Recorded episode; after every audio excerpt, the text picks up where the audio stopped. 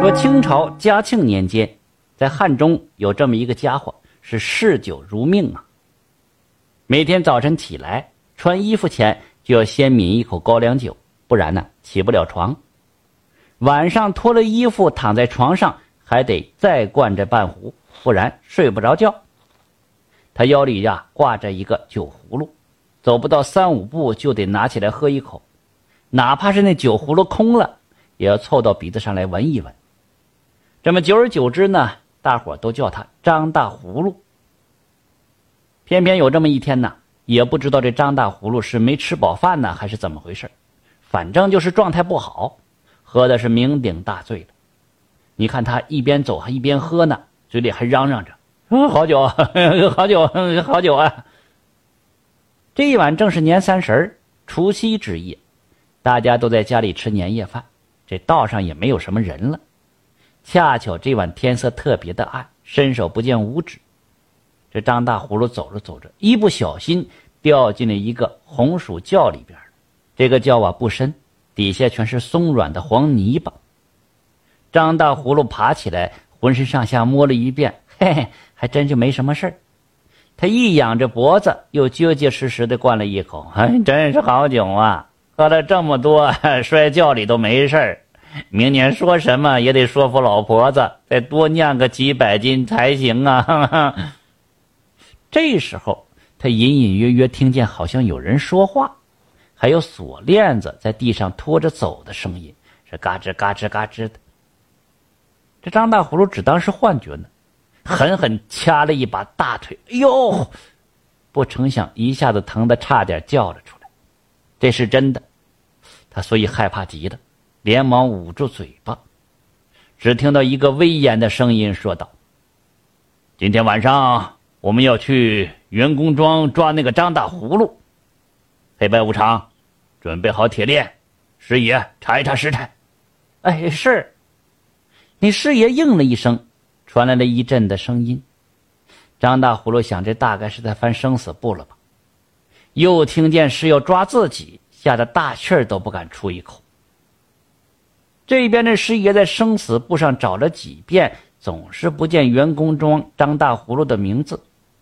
于是师爷就问这土地公：“啊，土地公啊，你知道张大葫芦这个人在哪儿吗？我们这阴间的生死簿上没有，阳间怎么也不见他呀？”土地公公就回答：“哦，你找这个人已经入了土了，你在阳间再找也是白搭呀。”这师爷半天没说话，应该是在思考。最后他说了一句：“哎，不要紧，今天晚上在这里没抓着他，以后啊，我们在长山那里也要把他抓去。”这句话说完，就再也没有任何的声音。张大葫芦吓得冷汗直流啊，心里死死记住了，今后这一辈子一定不能去长山，千万要牢记。他躲在这地窖里一夜没敢出声。直到天亮了，才敢大喊救命。正好教主人来取红薯，听到里面喊救命，连忙把他给救上来。张大葫芦上来之后是连声拜谢，还不断的向地窖磕头，搞得教主人莫名其妙的。不过这个张大葫芦倒精明，就是前一个晚上那事儿啊，一个字儿都没敢提呀。此后这几十年，张大葫芦一直死守着自己定的规矩，无论啥事儿。死活都不去附近的常山庄，落了个平安无事，转眼都活到七十多岁了，一直把这天机就暗藏在心底。可是这无巧不成书啊！有这么一年，张大葫芦嫁到常山庄的孙女家，闹了矛盾，一家人吵得很激烈，非请他去调解不可。张大葫芦犹豫了很久啊，还是禁不住宝贝孙女的软磨硬泡，答应了。到长山之后，他果然迅速化解了矛盾，主人家很感激他，又请他喝酒，他毫不例外的又一次的喝醉了。家人们把他抬到床上去安顿好，都回去睡了。这半夜呀，张大葫芦被尿给憋醒了，起床去了趟厕所。他晚上就喝多了点加上不太熟悉环境，回来之后怎么也找不着原来睡的屋子了。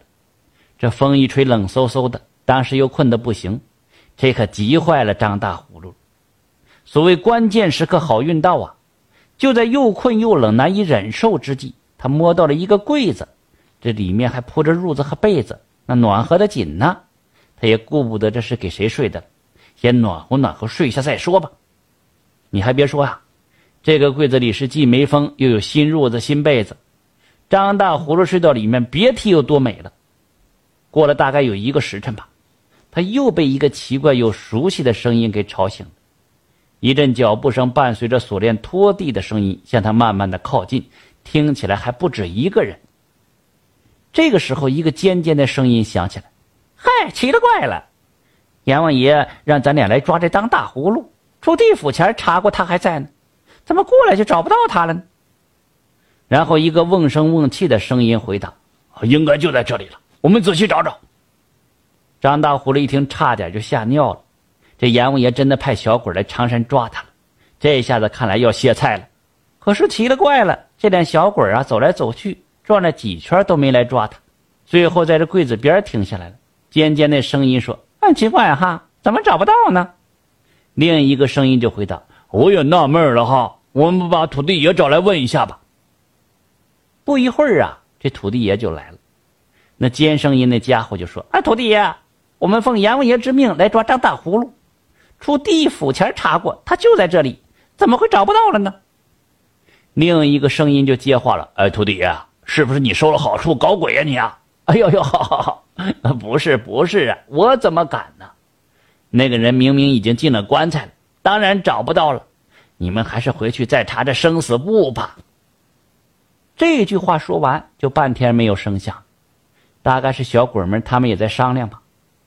约莫有半炷香的时间，脚步声和锁链声再次响起，只是慢慢的远去了。张大葫芦长吁了一口气，精神一放松，困意随之袭来，沉沉的睡过去了。第二天一大早啊，孙女早起惊叫起来：“爷爷，你怎么睡在棺材里呀？”张大葫芦闻言起身一看，哼，可不是吗？自己躺的哪是什么柜子呀？分明是一口棺材。他仔细一想，肯定是昨晚摸黑找不着床，恰好摸到人家为老人提前准备的新棺材，稀里糊涂就躺进来了。没想到歪打正着，正好再次帮助自己躲过了一劫。想明白了这些呀，张大葫芦乐了，自己真是吉人天相啊！阎王爷，你能奈我何呀？哈！不过得意归得意，他已经下定决心了。以后啊，说什么也不来这长山了。张大葫芦回家之后啊，又平平安安的过了几年，在那个年代里已经是非常的高寿了。可是他喝酒的嗜好却是一点没变。这一天呢，他跟几个老友聚在一起，就聊起了年轻时候的事儿，都很开心。于是约好了晚上去老哥们常太保家喝酒。几个老朋友喝得很尽兴。在席间呢，有人不禁聊起了为何张大葫芦嗜酒如命，却偏偏能够长寿呢？张大葫芦一时兴起，就得意把那两次奇遇给说了出来。不料这别人根本就不信，反而怪他心眼多，不够朋友，刻意隐瞒长寿秘诀。张大葫芦说了真话，反倒没人信呢，不免有些失望。这顿酒席最终是不欢而散。当天晚上，张大葫芦就在常太保家住下。夜里，他睡着睡着，突然感觉身体一下子变轻了。睁眼这么一看，身旁一左一右各有一个小鬼儿，手里拿着铁链子锁在自己的脖子上。再回头看床上，自己的身体呀还在床上沉沉的睡着呢。那小鬼就大喝了一声：“妈，张大葫芦，前两次让你耍诈逃脱了，今天我看你还往哪里跑！”张大葫芦一看自己魂儿被勾离了身体，吓得浑身直哆嗦，说话也不利索。两位大大大人呐，你们别生气，这之前两次我也不是诚心躲躲躲躲躲着的，这不知者不罪，你们就原原原谅我吧。不过今天你们真真真搞错了，这这这里不是这长山呐。另一个小鬼瓮声瓮气，怎么会弄错呢？常太保在家里排行老三，不就是常三了吗？啊啊啊！你们怎么能这样啊？这这这长三儿和长山能一样吗？那小鬼一抖手里的锁链子，指着张大胡子鼻子大喊道：“你还敢跟我们理论？第一次你躲进窖里假装入了土，第二次你躲进棺材假装进了棺，我让你逃脱了两次。阎王爷已经罚我们两次了，这次你在常太保常三家里被抓，跟生死簿上写的一模一样。你还有什么话说？你哦，这这个，瓮声瓮气的小伙不耐烦的打断了他的话：“还挣扎什么呀？啊！你以为偷听到我们讲话就可以永保太平啊？你抬头看看这阎王殿门口这对联张大葫芦抬头一看，上联是“杨氏三界谁无死”，下联是“古往今来放过谁”。再看那横批，呵呵，正要抓你。听说听完故事。点赞加关注的朋友们，财源会越来越广进，家庭会越来。